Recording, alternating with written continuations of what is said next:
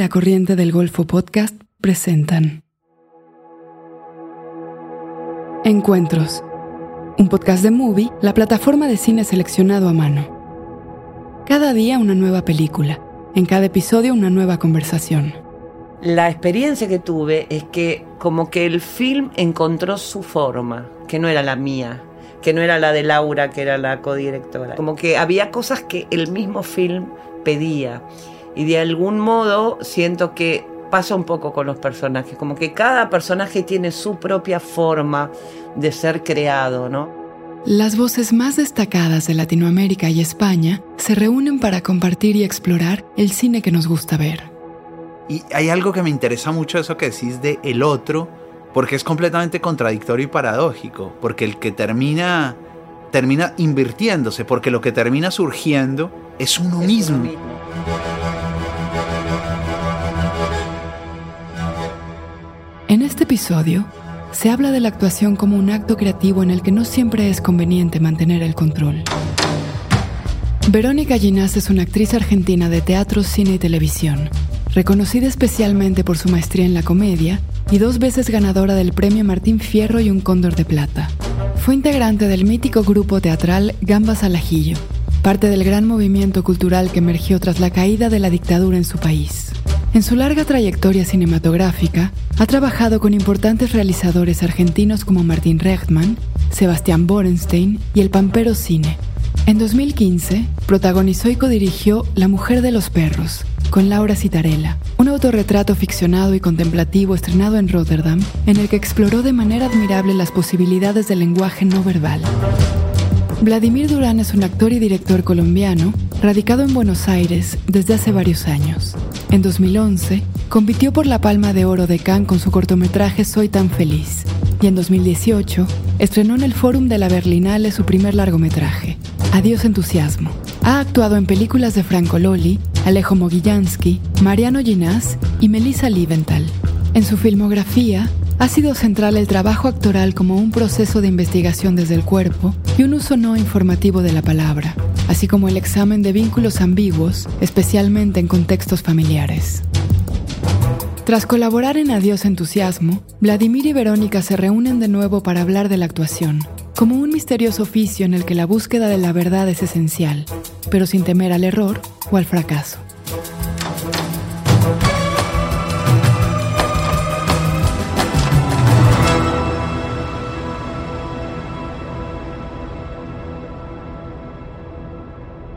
Lo que necesitaría es agua para tomar. No, no será posible Perfecto. conseguir Die- que alguien Diego, traiga. Diego, te robamos acá dos, dos, dos aguas más.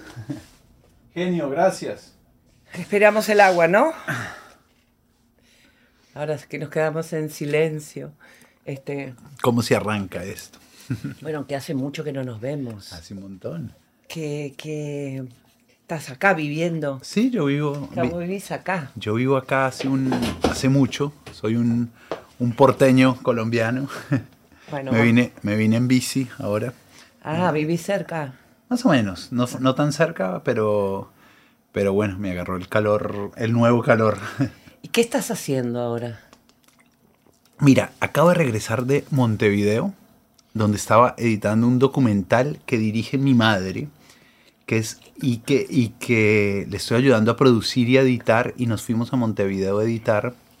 Fue una es una experiencia, está haciendo, pero lo fue una experiencia muy hermosa porque es un, un documental que ella ha venido grabando con sus hermanas con el iPhone de entrada a la vejez, como del paso del tiempo, de asumir las muertes, todo eso. Y entonces es empezar a darle, que es algo que ella ha venido haciendo, pero es empezar a darle una forma final. El documental que por ahora se llama Tres Hermanas. Entonces justo llegué eh, hace unas horas de eso, me preguntas. Qué bueno, y eso es un proyecto que, que oh, ¿tu mamá es cineasta? Claro, sí. mi, mi, mi madre es Creo que sí, cineasta. yo y algo productora, sabía yo sí. que hay productora. Mi cineasta y productora. Y tiene ese proyecto. Y justo estaba en eso que me Con parece. la cámara del iPhone. Sí, ella filmó, grabó durante muchos años, mucho tiempo a sus hermanas, como sus, como ese tipo de pensamientos y ese tipo de angustia, eh, y la, y la, la- la está convirtiendo en, en Una docu- película, en un docu- documental. Sí. ¿Vos en qué andas? Qué ¿De dónde bueno. Yo estoy por empezar a filmar una serie que se llama Canelones, Ajá. que, que, mm, que es este eh, de, de- de Hernán Casiari, no sé si lo conoces, es un Sí. autor Sí. que, que hizo Más respeto que soy tu madre y Ajá. que ahora este eh, con un sistema de producción que tiene un nombre en inglés y que no lo voy a decir mal seguro, pero es algo como crowdfunding. Eh, claro. ¿Cómo es? Crowdfunding, creo que es. Crowdfunding. Episodio 3. Actuar es deformarse. frente a esta, a esta serie, la persona que, que va, va a hacer la dirección de actores es Corina Fiorillo, que es directora de teatro. Sí. Ella como que propuso unos ensayos un poco que parecían como si fuera teatro. Y ahí yo empecé a hacer como mucha fuerza para decir, no, eh, lo- el cine, el audiovisual, no puede encararse desde mi punto de vista del mismo modo, acercarse al personaje del mismo modo que uno lo hace teatralmente. Porque, seg- según mi modo de ver, porque eh, pa- para ensayar teatro uno ensaya, en un momento las cosas están muy agarradas con alfileres, muy impuestas porque, porque son encontradas, pero después se pasa, eso se lo internaliza y luego se cuenta con eso sin necesidad de estar pendiente de eso. En cambio en el cine no hay ese tiempo, porque uno no va a ensayar, a no ser que sí, pero en general no, no, se, no se hace no se ensaya un mes, dos meses como en el teatro. Entonces, si uno no pasa ese momento de la internalización, va, lo único que va a hacer, desde mi punto de vista, es perder frescura, es perder presencia en el momento. To- totalmente. Es como, como. Yo te oía, yo pensaba que ese tiempo es el tiempo de mm, permitirse el fracaso, permitirse el error, permitirse la- lo, lo deforme para encontrar nuevas formas, que ese tiempo lo tienes en el, en el teatro hasta que vas puliendo algo que sea como, como.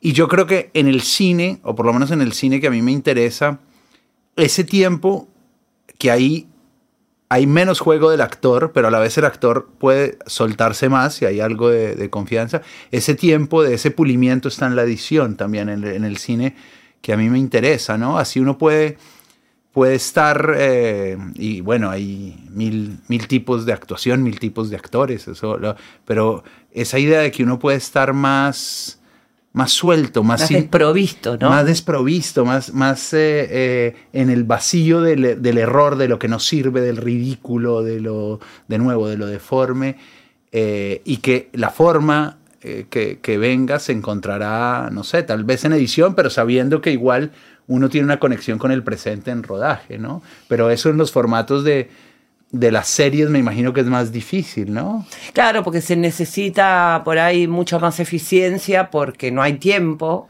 Eh, en este caso, por ejemplo, es como que hay que hacer mucho muy poco tiempo. Entonces, ¿cómo encarar eso? ¿Viste? Desde. Tengo un poco la intuición de que no hay que pensar en el personaje tanto, o No, por lo menos en ese momento. Tal vez sí antes. Ajá. Tal vez sí analizar el personaje antes, verlo, conectarse, empaparse un poco, pensar sobre el personaje, pero en el momento de hacerlo tengo la impresión de que hay que estar presente eh, siendo uno mismo, con sus toda su, presencialidad ahí. Absolutamente, y, vos que con tu imaginario y tu cuerpo y tus impulsos, que, que es lo, lo más generoso que siempre, siempre das y con, con un campo asociativo absolutamente expansivo, pienso que eh, no puede ser si no, si no estás vos ahí. Entonces, para mí el, el otro, sea una forma, sea un personaje real, pueden ser traducidos en disparadores, pero concretos, pero una persona es algo tan abarcativo, Tan, que- tan, tan, grande, tan ¿no? grande, ¿no? Claro, como, como es, a veces las etiquetas son tan grandes que uno termina interpretando, eh, o, o al revés, l- l- lo que uno abarca es tan grande que uno termina reduciéndolo a una etiqueta y es imposible trabajar Claro, con etiquetas, claro, ¿no? claro. Entonces una, pero a veces una pequeña forma de una persona se puede convertir en algo personal o en, un- en algo eh, completamente expansivo y bello para, para habitar, ¿no? Sí, sí. Sí, yo creo que, que, un poco hay que hacer eso, hay como que y después soltar y, estar ahí viviendo, porque también me pregunto, viste, películas donde ha habido actores que han hecho composiciones increíbles, no sé, incluso que han engordado no sé cuántos kilos y que, y que son eh, personajes sumamente opuestos a sí mismo. Pero bueno, intuyo que para ese tipo de trabajos que generalmente tienen que ver, no son hollywoodenses y donde hay unas producciones tremendas, el actor estuvo meses trabajando. Sí, y terminó encontrando su punto y terminó, claro, y terminó internalizando toda esa imposición externa que, tiene un personaje que es tan altamente em, distante de uno mismo, terminó incorporándolo, pero a fuerza del tiempo y de la, y de la repetición. Y, pero si ese tiempo no existe, yo creo que, es más la presencia, el, estar ahí con todos los sentidos puestos. ¿no? absolutamente, y la intuición. Incluso ese tipo de, composiciones, eh, poniéndolas así en mayúscula, que nombras, por más a veces muchas de ellas eh, en la historia del cine, para mí, como para mi sensibilidad, como, no sé, como un director que le interesa mucho la actuación, terminan siendo virtuosas y, eh, y, se, el virtuosismo de tal actor o de tal composición está puesta por delante de la verdad, incluso con todo ese tiempo. En cambio, uno ve eh, más la imperfección, más la, la posibilidad de, de, de, de, perder en la manera que, que decía Pasolini, que hace poco caí otra vez en esa frase que me parece hermosa de él que dice, hay que educar a la gente, creo que a los niños, pero en la idea de perder, ¿no? Tenemos tanto una idea de, de victoria, de éxito, de lograr, de ser talentosos, que, mm, que a veces nos, nos impone unos acartonamientos y unas solemnidades. que nos volvemos eh, efectivos. Efectistas. efectistas, ¿no? Que, y, que lo que se busca es una efectividad inmediata, que por ahí está bien, pero le quita lugar como a lo sublime, digamos, a, Absolutamente. A, algo que puede ser mucho mejor, aunque más imperfecto. A lo misterioso. A lo misterioso o, a, lo más, a lo más profundo, ¿no? Claro. Y a veces, a veces, yo pienso que en esas cosas más industriales, que bien puede ser una serie o... A veces también sucede que toda esa forma eh, tan compartimentada, con, con, eh, con todo tan organizado, a veces hace dependiendo que suceda la magia también y la imperfección en el mejor de los sentidos. Claro. Claro. Eso, o sea, como que no hay, no hay fórmulas, eh, como que las fórmulas para un lado o para el otro también se vuelven es verdad, acartonamientos. sí, totalmente. Yo creo que cada, incluso porque a veces me preguntan, ¿viste? ¿Cómo haces con, cómo encarás los personajes o cómo encarás los... Y yo creo que cada personaje tiene su forma de ser encarado, ¿no? Yo dirigí solo una película, codirigí. Y, la experiencia mía, no puedo hablar, no me puedo ni nombrar directora, aunque concretamente lo fui, pero no, me, no, me siento con derecho a esa palabra. Pero la experiencia que tuve es que eh, como que el film encontró su forma, que no era la mía que no era la de Laura, que era la codirectora, era la propia. como que había cosas que el mismo film pedía. Y de algún modo siento que pasa un poco con los personajes, como que cada personaje tiene su propia forma de ser creado, ¿no? Como que, de algún, no sé, como según el personaje, según la forma que uno tiene que encararlo, me da la impresión. absolutamente, y ya que nombras eh, La mujer de los perros, que es una película que a mí me conmovió profundamente y que... Y que qué bueno. desde, desde, desde, que la vi, digamos, e, eso que dices de la forma que se va encontrando se siente también, pero a la vez esa forma que no es la forma de, de Laura o que, no es, o que no es tu forma, termina siendo más tu forma que si ya fuesen con, con lo que ustedes querían, como ese, ese sentimiento de esta, de esta mujer medio... Mm, medio ciruja o medio, medio habitante desposeída, salvaje, que al revés, totalmente al contrario, está mucho más en posesión de su cuerpo, de sus tiempos, que cualquier otro ser, no, no se podía componer algo así, siento yo, no sé si la palabra sea componer, pero no se podía llegar a algo así si no fuese por los tiempos que se tomaron de estar ahí, de verlo ahí. Y es una... una... Sí, eso, eso nos pasaba con, con, me pasaba a mí con Laura, porque para actuar, Laura me veía, yo no, no, y fue muy impresionante lo que pasó. Primero, no había una claridad de que el personaje no tenía que hablar, pero yo me filmaba y veía al personaje hablando y decía, no, esto no va. Ajá. Esto no, no, no, no. Claro, no, y lo sentías ahí. Se sentía en el cuerpo, lo sentíamos las dos. No, no, Sí. esto no. No, hasta llegar al. De, de mucha, mucho. Grabar y grabar y ver y decir, no, no tiene que hablar.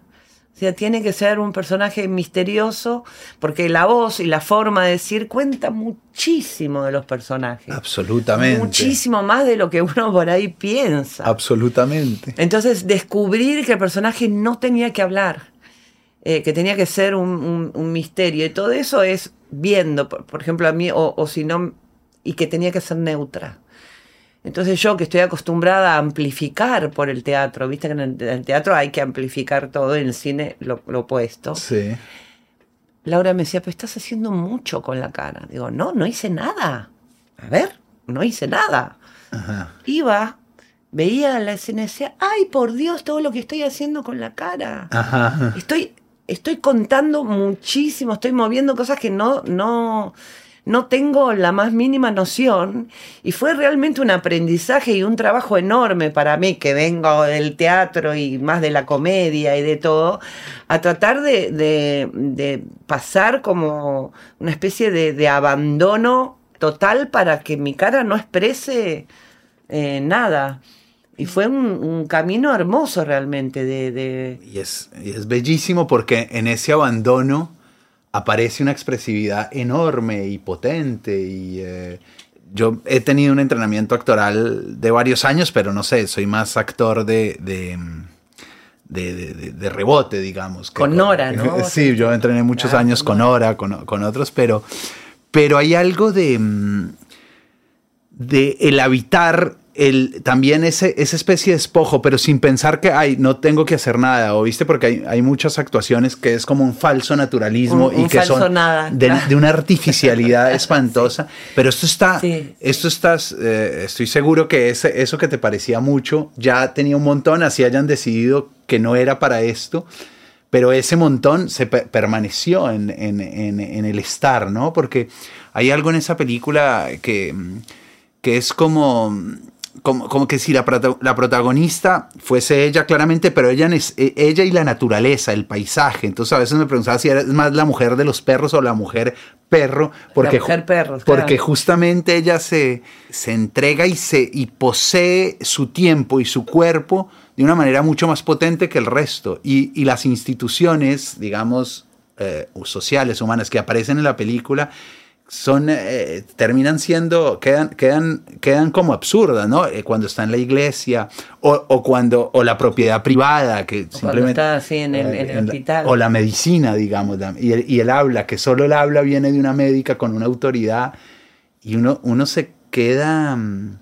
logra la película transmitirnos lo absurdo de esas, de esas instituciones con respecto a un estar muy natural y que yo pienso que eso, ese mensaje termina siendo profundamente actoral, ¿no? ¿Cómo estamos en posesión de nuestro imaginario cuando estamos rodeados de, de- de etiquetas, de necesidades, de qué se espera de la escena, de cómo se debe actuar porque estamos en teatro, a dónde oír, hasta a dónde proyectar, o actuar menos porque la cámara está acá y esto es una película naturalista.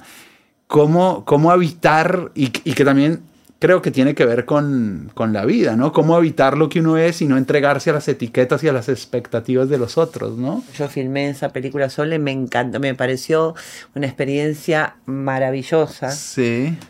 Fue más que una película, fue una experiencia de vida, eh, atravesada por, por una tragedia, por la muerte de mi marido en el medio. O sea, fue, fue una experiencia impresionante, durísima a la vez, porque Sí. estaba en mi casa con mis perros, era toda una gran responsabilidad. Pero fue, fue largo y todo eso, y me cuesta mucho volver a generar eh, eso, ¿entendés? Volver No, eso es un, un abismo que, que creo que, que, pienso que a pesar del deseo, no sé si voy a poder volver a cruzar, digamos. Y, yo lo, lo, entiendo perfectamente, la verdad. Entiendo esa dificultad y envidio un poco a la gente que, que generan el movimiento, ¿no? Pero igual vos haces, vos estás haciendo, porque haces los videos, haces, eh, eh, estás actuando y en ese momento, eh, en algún momento, y también tienes esa esa estructura cercana que es Mariano, que es el pampero, que... que, Pero sin el pampero no hubiera sido posible nada. La Mujer de los Perros surgió por una charla con Mariano, con mi hermano, en donde yo recibía guiones, cosas, y yo decía que no, que no, que no, porque nada me gustaba, y tenía la angustia de decir, bueno, pero yo digo tanto que no, que voy a desaparecer, porque la gente no sabe en todo lo que vos dijiste que no, claro. sabe lo que dijiste que sí. Claro. Lo que no, no lo saben. Entonces parece que nadie te llamara, entonces si nadie te llama, nadie te llama. Entonces tenía, estaba pasando esa angustia y comentándosela a él y él me dice, bueno, pero vos, ¿qué querés hacer? ¿Qué quisieras hacer? Y ahí me di cuenta de que nunca me había hecho esa pregunta. Como que decir, no, no, no, no, que eh, hice así y me salió casi de la galera una película. Bueno, pero ¿qué película? claro, y nunca había dicho, bueno, yo quiero hacer como que estoy tan eh, como acostumbrada a lo, a lo que hay, que en ese momento apenas me dijo, la, bueno, pero ¿qué película? Y medio fue así, ¿eh? porque quería decir, darle, decirle algo y, y pensé, ¿qué tengo? Tengo perros, tengo basura, tengo y ahí, nomás con eso que tengo, dije, bueno, una mujer que vive con sus perros, con la basura, que como que aún en eso seguí como e, ese camino de decir, bueno, ¿qué hay? ¿Qué tengo? No, no, no puedo imaginar una película y decir, bueno, quiero este, un castillo con... Es como que necesito que esté lo que hay. Me encanta eso que decís de lo que hay, como, no solo como actor, sino como, como autor y como persona, como persona que mira el mundo, ¿no? Lo que hay. Porque eso también me hace pensar en, en, cierto tipo de cine. Y creo que Lucrecia Martel también le leí decir algo como de, de pensar mucho eso. Bueno, eh, pero cierto, cierto tipo de clase social, cuando es llevada del cine, es solo llevada por unas clases medias y unas clases medias altas o progres que son las que hacen cine. Y uno ve mucho cine de autores que no están recurriendo a lo que, a lo que hay en ellos, sino a ideas externas, a retratar a otra gente que siente que va a agarpar con eso. Y bueno, vos dijiste, ¿qué tengo yo para hablar del mundo? Y le hablas a todo el mundo en La Mujer de los Perros, porque le hablas al, al, al ser humano. E, e, esa para mí es eso, es una película que narra un estado emocional a través del cine. Y, eh, y, es eso que te digo, es una persona que, si uno ve sus formas, que es medio habitante de la calle, medio y a la vez es una persona que está mucho más en posesión de su tiempo y de su cuerpo que todos nosotros. Y eso es muy bello porque salió de algo, de algo que, que, hay. que hay. Intermedio. Movie la plataforma de cine en línea que presenta una selección con curaduría. Películas increíbles, interesantes y hermosas de todo el mundo. Obras maestras del cine, retrospectivas de directores, programas especiales, estrenos exclusivos y selecciones de los principales festivales de cine del mundo. Siempre hay algo nuevo por descubrir. Pero la alegría que causa el gran cine no es solamente poder disfrutarlo, sino compartir ese gran descubrimiento con alguien. En estas fiestas, puedes regalar Movie. Visita movie.com diagonal gifts. Esto es M-U-V-I diagonal G-I-F-T-S. Y encuentra el regalo que tu cinéfilo más querido quiere recibir este año. Y como siempre, para ver lo mejor del cine en streaming, visita movie.com diagonal encuentros y prueba Movie gratis durante 30 días. Esto es MVI diagonal encuentros para obtener 30 días de gran cine gratis. En este espacio, Verónica Ginás y Vladimir Durán hablan de algunas de sus películas favoritas. Y volví a ver un poquito este, de Casabetes, la, la mujer bajo. Ay, maravilla, la mujer bajo influencia. Y de algún modo, no sé si habrá sido así, yo creo que sí. También es muchas cosas robadas. Es, es absolutamente. Este, yo, vos sabés que no la recordaba tanto, la había visto, por supuesto, y yo creo que había influido también, bueno, como los grandes autores que influyen. Pero la sensación es esa, es, es que no, no hay un director que fríamente está poniendo y acá pasa esto. Es como que pareciera que la cámara va agarrando fragmentos de la realidad y donde todo es, todo es vida lo que se muestra. Incluso Gina, que hace un- una actuación recontra jugada. Porque sí, absol- hace algo que se va al carajo. absolutamente. Este, que vos decís, ah, es muchísimo, pero es mu- muchísimo que, que uno le compra, que, que, que es muy arriesgado. Y, y totalmente, y es porque, porque Cassavetes se tomaba el tiempo necesario para hacer sus, sus películas, mientras era actor, mientras eh, tenía... Él, y, hay películas que se demoró dos años haciéndola, o películas que, que, que abandonó al cabo de dos años y retomó por otro lado, ¿no? Un poco el, el- lo que vos decís del tiempo, el tiempo con, con además gente con la que generaba un espacio íntimo y él tenía un discurso para mí muy hermoso sobre la fuerza del amor. Él decía, a mí lo único que, que- que es parecido a, a cosas que dicen otros directores bastante distintos como Romer, como él decía, a mí lo que me importa es la fuerza del amor, filmar la fuerza del amor. Para filmar la fuerza del amor y el amor muy roto, porque evidentemente eh, hay mucho, mucho dolor y mucho vacío en los personajes de Cassavetes, hay que, eh, ti- tiene que contar con los actores. Los actores no pueden ser robots a su servicio, sino no, que... no, claro. Y, y se da el tiempo de filmarlo, se da el tiempo de probar, se da el, el tiempo de equivocarse y esos errores están en la... Y después va construyendo su película con eso, ¿no?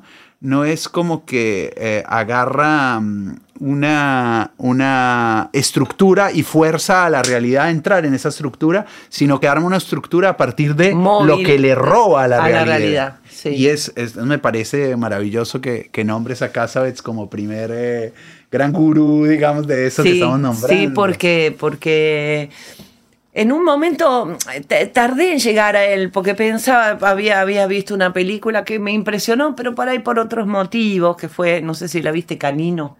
Sí, eh, sí, la de, de- Del griego, Del de- griego, de, de- que me impresionó, me impresionó por, por la extrañeza, me impresionó por la forma de narrar, por la, la crueldad de todo, pero este, por suerte me vino, me bajó así, Ajá. dije no, y, y la volví a ver y, y es como si no lo hubiera visto, o sea, me conmovió Te conmueve. como ese lo que vos decías es, es eso ese amor cuando él la mira mm, el amor con que la mira y el dolor y, y el- sí, y- la deformidad del amor, ¿no? Qué cosa tan... Claro, sí.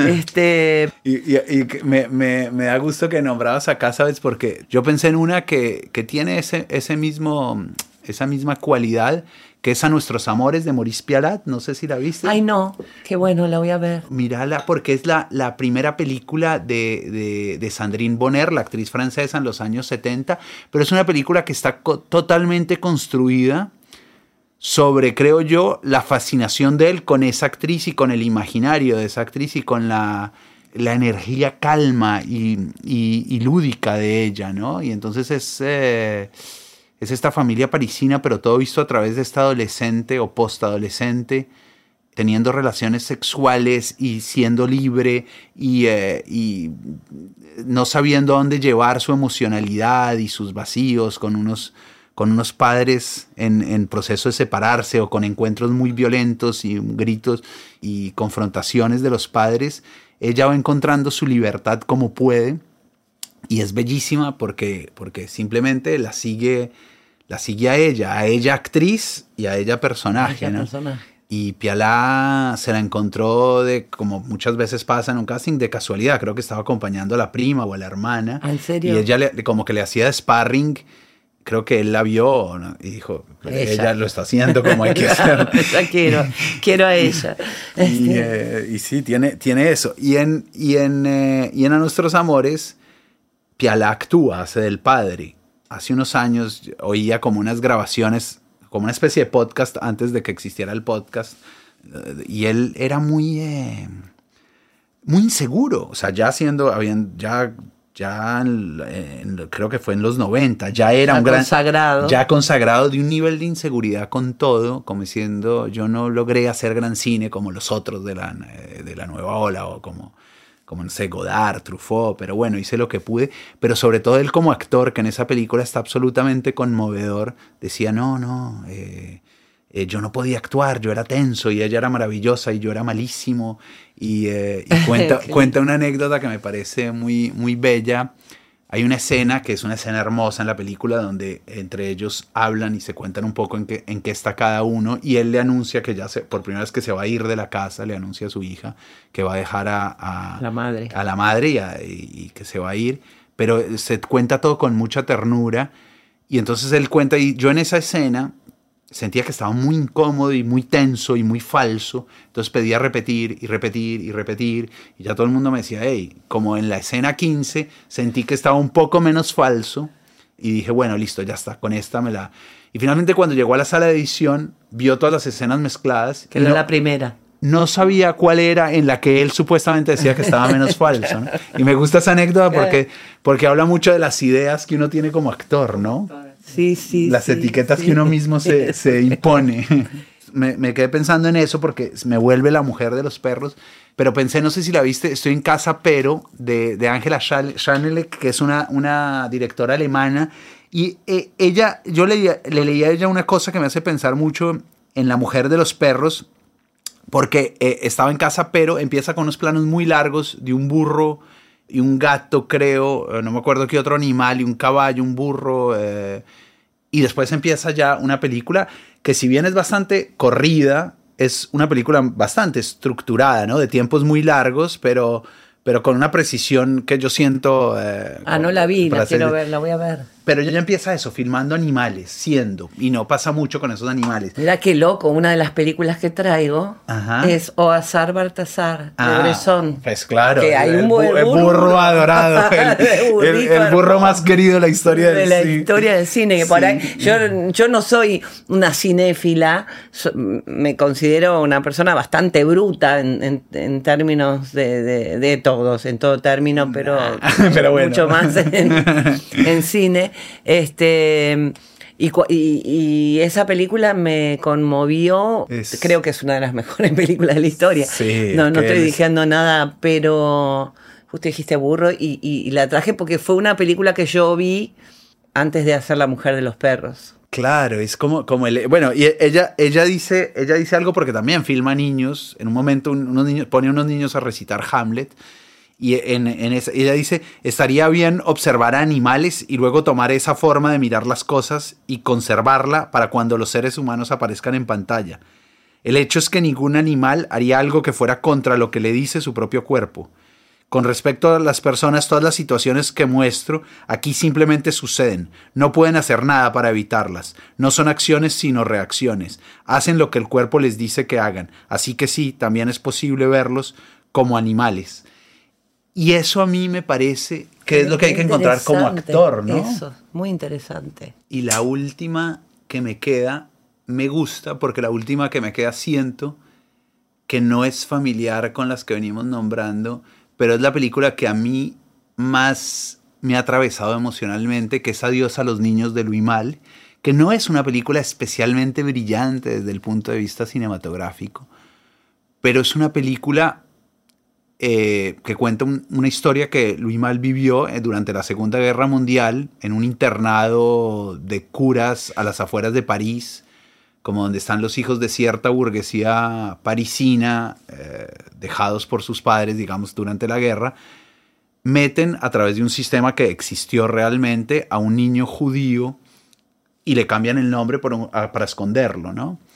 Y es la fascinación del personaje, eh, tendría, yo la vi con la edad de los, cuando yo la vi tenía la edad de los personajes, la, fascinación del personaje que interpreta, digamos, que, que, que, es el Louis Mal, digamos, de la época, se fascina por este niño judío, entiende que hay una incógnita y, y establece una amistad muy hermosa que termina todo trágicamente porque además es una historia real. Kippelstein, que le ponen un nombre muy francés, Ron Bonnet, eh, termina siendo descubierto y con el padre que terminan siendo llevados a Auschwitz donde, donde pasan a, a, la cámara de gas. Pero esa película para mí es, mi, es la película que más me atravesó. ¿Por qué? Porque primero había esta cosa de la aventura, del estar separado de los padres, de estar separado de la familia que abarca tanto, ¿no? Yo que tengo tanto el tema de la familia, eh, eh, el estar, eh, y siempre me gustaron mucho a esa edad las películas de adolescentes solos. Entonces, El Imperio del Sol de Spielberg, que es este niño inglés que se pierde de los padres eh, eh, y termina viviendo casi toda la segunda, también de, la Segunda Guerra Mundial, o la guerra de los botones, que son los niños teniendo una guerra entre ellos de, botones, o siempre me interesaron mucho esas... esas el mundo infantil. El mundo adolescente solo, sin adultos. Y esta película para mí me marcó profundamente porque es una película en la que la fascinación de, de este personaje por el otro, en quien descubre un enigma y poco a poco va descubriendo de qué se trata. Y, eh, pero es toda esta aventura de, vivir y admirar a otro por algo que uno no entiende. Y yo también, eh, dentro de mi, de mi mirada como, como preadolescente, descubriendo su sexualidad gay en un universo en que, en que no es como hoy en día, que era como que sentía, ah, para se puede amar porque yo veía amor en eso, yo veía casi como una admiración romántica entre la relación de ellos dos, que no lo es para nada, pero que yo lo veía ahí, se puede amar sin la etiqueta de lo deforme, ¿no? Se puede amar. Y esa, esa, esa, esa película a mí me marcó profundamente y creo que es la película que emocionalmente más me ha marcado. Eh, tengo que verlas, tengo que anotarme las tres que Una belleza. Y sabes que yo después eh, eh, tuve tuve mucha familia, tíos abuelos que terminaron, en, eh, que terminaron pereciendo en el holocausto, pero mucha familia con historias en, historias en, el, en el holocausto. Y tengo una prima tía que fue salvada por esta misma organización que cuenta la película, porque la instalaron en una familia católica cambiándole el nombre y ella sí terminó salvándose y viviendo bien la guerra. Ah, claro, ¿cómo no te va a pegar la Claro, pero yo ni siquiera lo sabía, pero, pero hay algo muy de de, del director tratando una etapa emocional de su vida que para mí ahí es puro cine, puro mi, mi, formación y mi educación emocional con el cine lo representa esa película. Y no, no siento que sea una película ni libre, los, niños están muy bien, pero están al servicio de contar la historia. Una historia que me atravesó profundamente y que la, dejé de, de, último, ¿no? Adiós a los niños de Luis Mal, que es una película no, me voy a equivocar con el año, pero 90, 89, creo. Ah. Ahí sí voy a hacer trampa para. Bueno, no, creo que tengo desactivado esto. yo soy, yo soy una antigua, pues todo, bueno, salvo, bueno, la de Casabets, eh, pero la otra que pensé fue una película que desde que la vi me marcó de, de, de Zika. Ajá. Eh, ¿Ladrón de bicicletas? No. Milagro en Milán. Milagro en Milán me, me conmovió de un modo y de algún modo creo que tiene algún, porque eh, eh, son personajes de una pureza casi animal. Sí, es hermoso. Bueno, volvemos a lo eh, Volvemos a, lo mismo, porque yo decía, mira vos, este, ese, ese personaje, el, protagonista, el niño que que queda huérfano. Eh, y además de, bueno, de un mundo mágico total, pero de, seres muy, muy, muy puros, muy, muy nobles, ¿viste? La abuelita que, que se muere pero que juega con el nene saltando, el, chiquito ese, ese ser totalmente puro que, necesita bajar cuando ve un enano y, y, no sé, me conmovió de un modo Increíble, o sea, la vi en su momento y cada tanto la, revisito. Que, por ahí uno dice, bueno, ya quedó vieja, no sé, ya cuándo, viste, eso es una antigua, pero me vuelve a conmover. No, es que, este, qué hermoso. Y es, que eso te iba a decir cuando y veía a los pobres, veía a los pobres, veía, este, recordaba el nene durmiendo, viste, en la Villa Miseria, digo, ¿cuánto hay sin que yo lo sepa? En La mujer de los perros de eso. Absolutamente, ¿no? porque toda la cosa de la villa, esos que se van corriendo, hay un, rayito de sol y van todos los pobres y, saltan y están ahí y, él va a dormir con uno que le robó el, maletín y se mete en esa casita que son dos, como dos chapas así. Y me impresionó eso, es decir, cómo las cosas a uno le pegan. Lo mismo que vos contás, vos contás de ese universo de ese niño solo y bueno, de algún modo tus películas hablan de eso, ¿no? También, claro, y uno, no se da cuenta, es después que lo piensa. ¿no? Es, después que uno encuentra, decir, ah, bueno, mira cómo, cómo imprimió más de lo que uno pensaba estas cosas que uno que a uno lo conmovieron tanto. Absolutamente, que y cuando, cuando hacías lo de lo de Antigua decía, no, pues justamente estás nombrando películas sin sin tiempo, ¿no? O sea, sin, sin, que, exceden su, su, momento de creación y que por eso las seguimos nombrando, que son de una... Sí, sí, claro. Segunda parte. Y no todo, ma, todos los que invitaste. Hola, Marga. te podría decir que hay gente de más. Ay, a ver, a ver, a ver. Nos vamos. A mí me gustaría saber quién está de más. A ver, por ejemplo. Bueno, eh, no sé, Antonia coló a Bruno. Vos sos un pendejo muy maleducado. ¿Qué cosa? ¿Cómo te están tratando las chicas? Hola. Acabamos de escuchar un fragmento de Adiós entusiasmo, de Vladimir Durán. Y yo creo que nosotros tenemos un, común denominador, aunque eh, la, la, mujer de los perros es muy diferente a Adiós entusiasmo, en la que yo tuve el, placer de, yo, el honor. Este, pero también creo que hay algo como, como ahí, bueno, había una narración mucho más, y bueno, más coral y más, pero de algo de lo no dicho, ¿no? Como de, del trabajo con, con, un poco lo inesperado, porque vos realmente nos proponías una improvisación, nos, nos dabas directivas pero nos dejabas estar simplemente habitando la escena, eh, improvisando y también no, no diciendo demasiado, no contando demasiado, como darle más valor a lo que no se dice que a lo que se dice. Sí, es algo que me interesa mucho.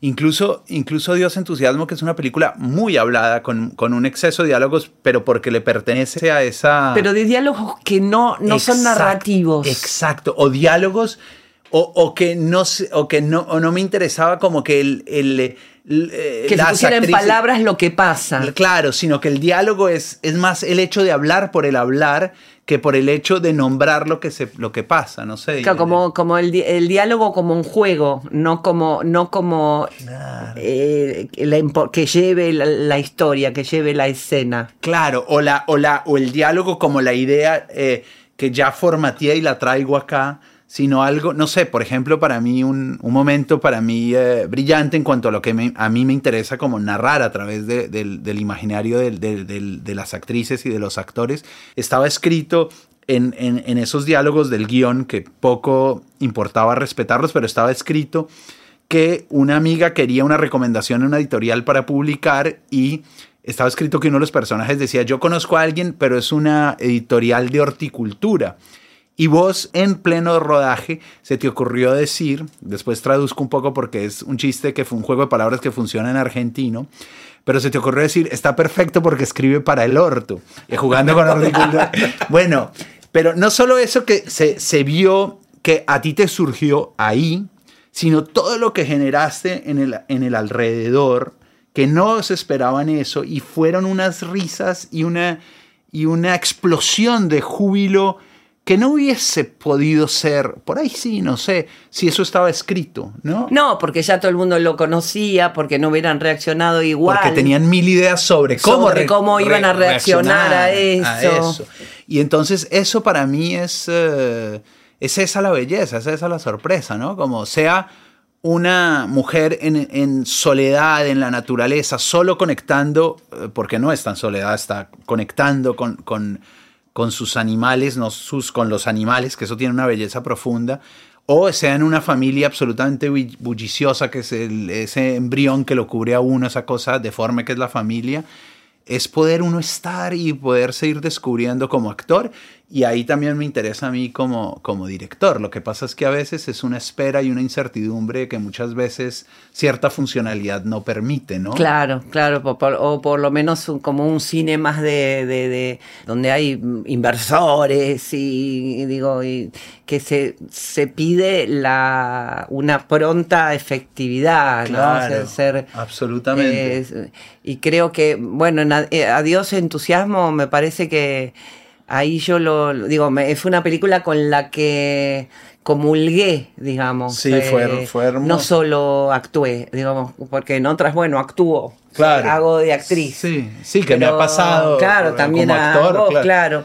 Pero con, con Adiós Entusiasmo comulgué, o sea, me, me, me sentí estuve ahí siendo parte, es como si hubiera vivido en esa familia, la verdad, como si... Sí, y para mí, para mí saber, porque yo, yo escribí con, con Sasha Amaral, el co-guionista, escribimos pensando en vos, pero sin saber eh, que podías llegar a ser vos, ¿no? Y eh, creo que a través de, de, Mariano o de Vicky Galardi como amigos en común eh, de, Vicky, claro. Y cuando, y cuando, mm, y cuando dijiste que eras vos, o sea, como que yo sabía que había algo de lo, de lo que pretendíamos que estaba salvado y, eh, y fue hermoso ese, ese lugar porque, porque la película eso podía quedar en lo letárgico o en lo o, es, estancarse. Entonces para mí el, la la invasión del mundo de afuera, encabezados por la tía que eras vos, era muy importante para, para romper ese universo. Esa comida con esos tablones en el baño, eso era hermoso. Sí, y me, da gracia que justo venía oyendo otro, otro podcast de estos como un poco, y oía el de Ana Katz y Juan Pablo Stoll y decían, no, no, es imposible. Había un momento en que decían, es imposible filmar en un baño. En un baño, esas escenas. Y yo decía, y nosotros que filmamos toda una película. Toda, la, película del baño.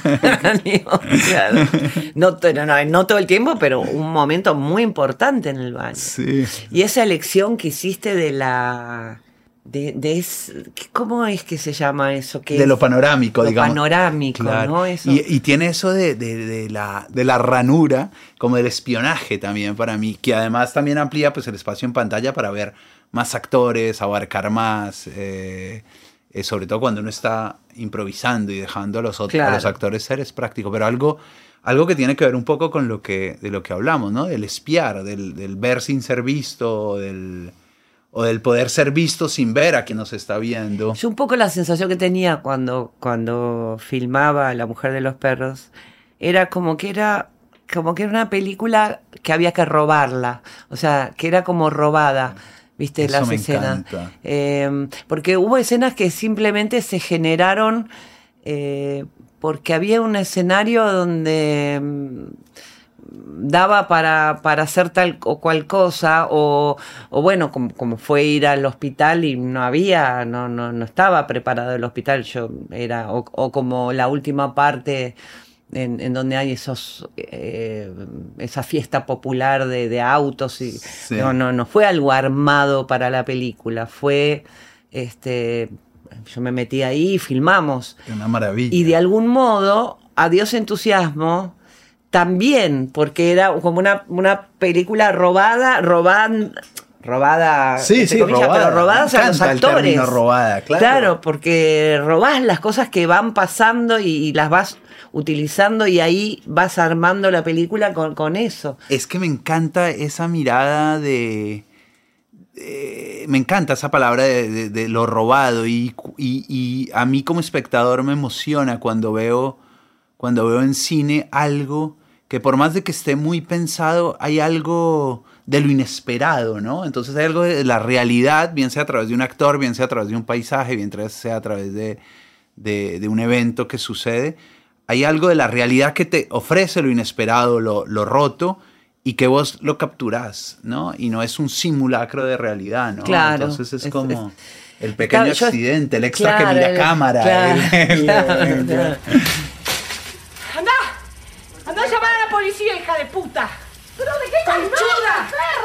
conchuda, te voy a enseñar a cogerte a mi marido, la reputa que te parió.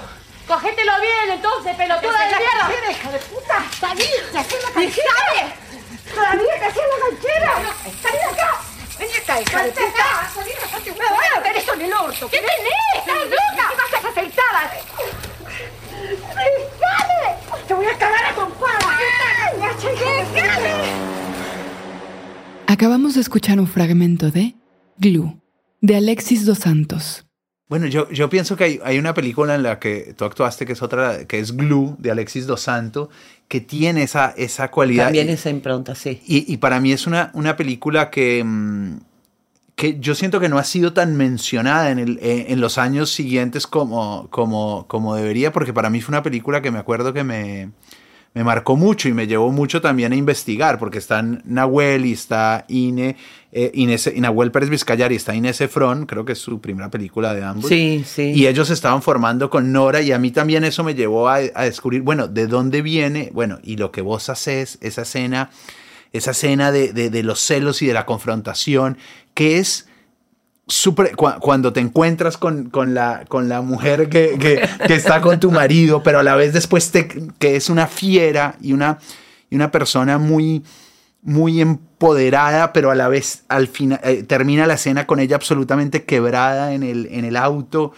Y es una película que deja ser, como que ve. Y, y, y ese, ese estado de, de, Y tiene algo para mí en común con la mujer de los perros, es que el paisaje, la naturaleza, abraza al personaje principal, lo abraza y, y, se vuelve un reflejo medio esotérico entre, entre lo que le pasa al personaje principal y lo que es la naturaleza, ¿no? Es crecer, ser un adolescente en un pueblo en medio de la Patagónica, en la Patagonia, como en un desierto, y, y esa sexualidad totalmente frustrada que tiene el personaje de Nahuel, y esa especie de desvarío emocional, pero a la vez esa calma para registrar a los actores, ¿no? Para que los sí, actores se, traigan eso. Eh, de algún modo se hizo con el, la misma metodología, un poco es muy parecida a Dios Entusiasmo, sí. en ese sentido de que no había un guion, o sea, había un guion, una idea de guion, pero no había letra, no había...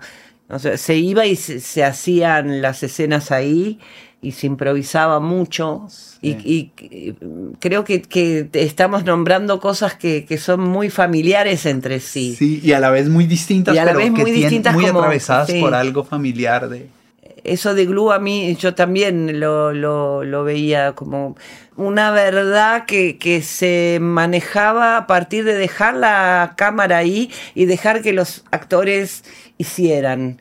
Con eso de, de, estar ahí, bueno, por ahí no en todo momento, pero en algún momento se ordena y empieza a ser orgánico todo. Sí. Empieza, me acuerdo que había una escena en donde venía el padre a, a, venía mi marido Héctor Díaz, que nos íbamos a ir, y estábamos todos, que nos íbamos a ir de, de campamento, y entonces eh, todos, una escena con la cámara ahí, y, y, pasaba uno, pasaba el otro, y, y no estaba nada marcado pero naturalmente encontramos como un, un, ir, venir, eh, que, que, se acomodó solo, ¿viste? Esa cosa de... No hay algo tan direccionado. ¿no? Claro, y, y, hay una escena que están ustedes, que estás vos con tus hijos en la cama, que yo en, en Soy tan feliz no me acuerdo si me inspiré, no, no creo, pero perfectamente podría haber sido, que también tengo esa escena en la cama, porque la cama tiene algo muy, que para mí es profundamente actoral, o por lo menos de la actuación que a mí me interesa, es que uno puede simplemente estar. estar. Uno no tiene la expectativa, uno puede estar y a partir de ese estar empieza a surgir la palabra. Y hay una escena hermosa de ustedes viendo no sé qué, donde vos le anuncias a, a, a Nahuel que viene, que viene del padre y él se opone por completamente porque, él, eh, porque vos estás enamorada de él y él sabe lo que es el padre. Esa, esa escena me parece muy potente porque viene eso, de estar todos en, en la cama. Vos sabés que vi, ahora que vi este eh, de nuevo la mujer bajo, eh, una mujer bajo la influencia, hay una escena de que en, la, en donde él le dice a la mamá que venga a la cama y es cortita, pero se tiran todos en la cama también. No claro. sé si te acuerdas de eso. Sí, sí. Que no, o sea, no me la acordaba, pero. Están él, él, los chicos, los tres chicos, ella, él, y le dice a la, a la abuela que venga y la tira un poco en la cama, y hay un momento que están todos en la cama. Y me, vi eso, no me acordé de Glue, pero justamente, mira, y después me, me acordé también de La Ciénaga, claro. que hay una, una, escena de todos en la cama también. Bueno, La, la Ciénaga, eh, eh, ya que traes a Lucrecia Martel, a mí ella me, me, me, me apasiona tanto porque logra un, un cine muy delicado y muy estructurado a su manera y muy en función de lo que ella quiere, pero logra evitar esa estructura de una verdad absoluta, absoluta. Y, y, y, esa verdad no la podemos definir, pero después es clarísimo que sus películas respiran una verdad y una atmósfera y una emocionalidad que para mí, eh, no sé, a mí me genera una, una, emoción ver su cine. Y La Ciénaga particularmente es una película profundamente cinematográfico y a la vez profundamente actoral, ¿no? Totalmente. Y, es raro, yo no trabajé nunca con ella en, cine, pero sí trabajé en, en, en un cuento, viste que ella hizo un proyecto ah. para, para gente que no oye. Ajá. No, que no oye, no, que, que no ve. claro. bueno, podía ser. Proyecto para gente sorda de cuentos leídos. Este. En donde, bueno, cada actor em, leía este, un cuento. Y a mí me tocó leer uno hermoso que se llamaba Ay Enrique de Elvira Orfe. Y es muy detallista Lucrecia en lo que quiere y en lo que pide. Sí. Eh, eh, es como que de haberla conocido trabajando, en, aunque fuera en lo, en lo auditivo y en la forma de decir y en la forma de narrar, me doy cuenta de que ella en sus películas, eso trasladado a sus películas, es casi un poco lo opuesto que estamos diciendo, digamos, que no es alguien que deja que la cosa va, es alguien que me da la sensación no creo que trabaje totalmente opuesto eh, eh, como directora de algo leído que de sus películas, pero que tiene muy claro cómo quiere cada cosa y que lo pide y que hasta que no lo consigue no ceja. Bueno, me haces pensar en un director que tanto Lucrecia como me adelanto Martín Rechman tienen algo pero no es contrario a lo que estamos nombrando, es absolutamente familiar, porque lo que estamos nombrando de encontrar la, la, verdad, de encontrar una realidad no prefabricada, no tiene que ver con dejar a ver qué pasa y filmarlo, sino con generar unas condiciones. Y en ese sentido yo siento que, que eh, terminan siendo familiares cada uno a su manera. Y Martín Rechman, que te pide como director, bueno, vos trabajaste con él, que, te pide, eh, y tengo varios, eh, varias amigas muy cercanas que han trabajado con él y soy amigo de él, pero, pero y por eso más o menos entiendo que pide dónde hacer la pausa, dónde volver a empezar. Casi que robotiza a sus actores, podría uno decir, pero hay una verdad absoluta en que el actor puede habitar. El actor no está tenso, el actor, y de hecho uno uno como actor, no sé, en una consigna, en una clase de teatro, perfectamente podría dar la consigna, bueno, regmanícense, y sería divertidísimo, porque es todo muy habitable, porque es un universo muy habitable, y yo pienso que es eso, es como la, metáfora de la cama, es darle al actor o al, eh, las herramientas para que pueda estar habitando habitando. Y yo creo, no, no, no sé cómo, intuyo cómo puede, y, veo la precisión de Lucrecia, que es admirable, y también la de, la de Martín en, otro sentido, pero siento que eh, son generosos, a la vez de que pueden ser muy, muy estrictos, no sé, pero son generosos en que se habite una verdad, y no una verdad eh, preconcebida, sino que esa cosa que ellos tienen preconcebidos se encuentre con una verdad del cuerpo de los actores. Y por eso es que uno siente tanto en Lucrecia como en Martín, como, como en Glue, incluso en estas películas que son mucho más a la deriva, uno siente que hay una comodidad y una verdad en quien las está interpretando. Sí, sí, totalmente. sí, aunque para hay métodos diferentes, ¿no? Porque es verdad. Con Rechman no, no, recuerdo mucho, era muy joven, yo no entendía nada, me llamó para hacer de mecánica. Total. Estaba rompiendo con todo Rechman en esa época, ¿no? Mecánica, yo tenía que decir una cosa de arreglar un auto, muy raro. Ah. Este, fuimos compañeros de colegio. Ah, mira qué hermoso. Este, pero es verdad, es verdad. Es verdad eso. Bueno, por eso mi, gran maestra en actuación, Nora Moseinko, que empezó todo su formato con niños, porque el niño también se entrega a la reacción, al impulso, ¿no? Y a la comodidad, a lo que fluye, ¿no? Claro. Sí, el niño está ahí. No, no es que está actuando, sí, no está actuando, juega, eh, pero Claro. está ahí, está presente. Y habita, ¿no? Y Incluso habita cuando su- actúa, su presente, habita. claro. Sí, sí, totalmente. Bueno, eso, eso, y tiene que ver, ya que vamos a los maestros, tienen que ver con, con, con algo que hacía eh, mi maestro, que fue Elizondo, Elizondo, ¿no? y que hablaba, fue muy raro todo, todo el camino, ¿no? Pero primero me enseñó a trabajar con lo que hay. Es que eso es lo mejor. Y otra cosa que él siempre nos, eh, va, que, que- que había en su escuela, ya para avanzados, que estaba en un terreno muy raro, que era el trabajo, él decía el otro, le llamaba, que era una especie de semi autohipnotismo, en donde eh, se le hablaba al otro que hay adentro. Entonces empezaba con un ejercicio muy, muy, muy, te- tirabas en el piso y decías, tu mano se te levanta, tu mano se te levanta, tu mano se te levanta, tu mano se te levanta. Y en un momento te das cuenta que la mano se había levantado. Ajá. Entonces ahí empezaba a haber una conexión, se, es como que se aceitaban los mecanismos para dejar salir eso que estaba encerrado adentro y que la mayor parte de las veces tomaba como una forma como fea, ¿viste?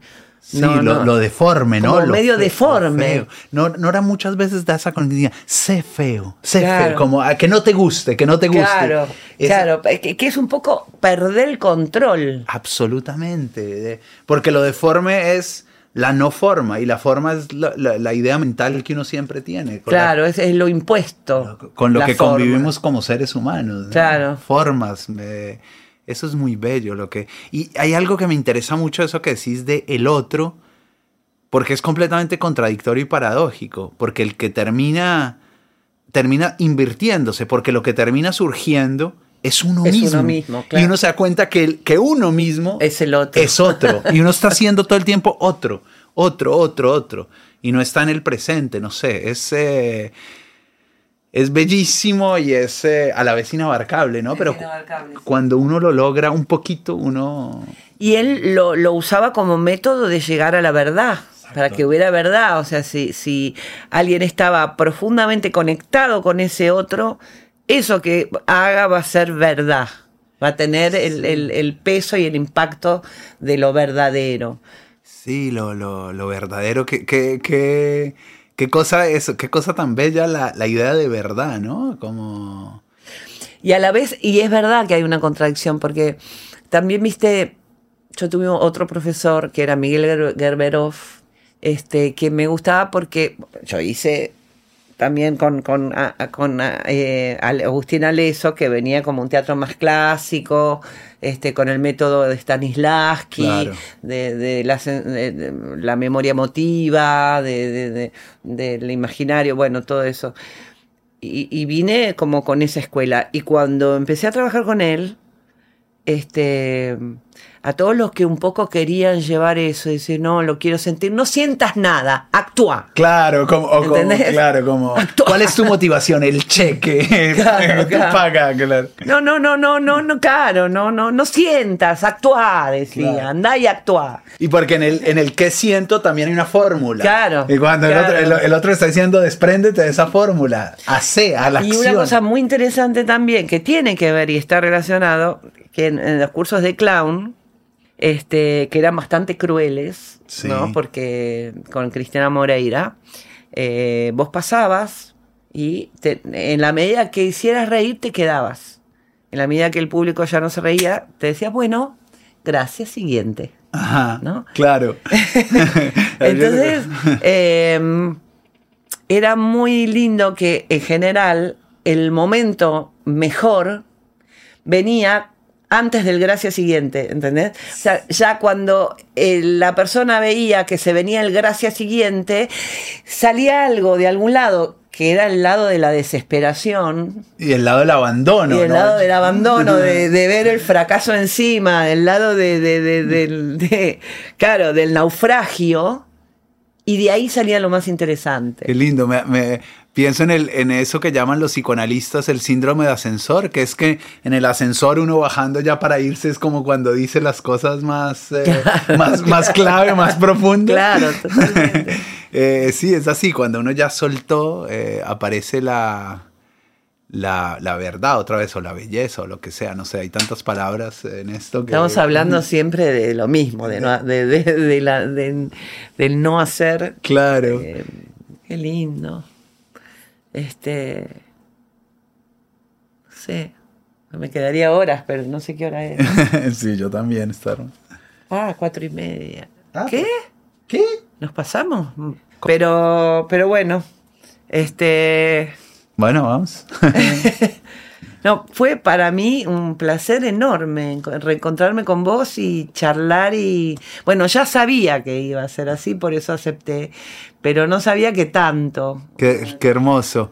Yo cuando, cuando me escribieron de, de Movie y de, y de, La Corriente del Golfo y me dijeron, es con Verónica, no, me, no sabes la emoción que me agarró, como qué, qué, lindo. qué lindo hablar con Verónica y, y, y sobre todo eso que, que, nos apasiona tanto, que es la actuación, ¿no? Sí, sí, sí, porque digamos, había sentido ya yo como una sensibilidad muy, muy, muy cercana pero nunca tuvimos este tiempo de explayarnos en lo que cada uno piensa del cine, del actuar, y siento, la verdad, un montón de, de puntos muy coincidentes, ¿no? Como una sensibilidad muy, muy compartida, este, que la verdad que Sí, agradezco. Gracias muchachos por Gra Gracias a, a muchachos por a, a generar esto.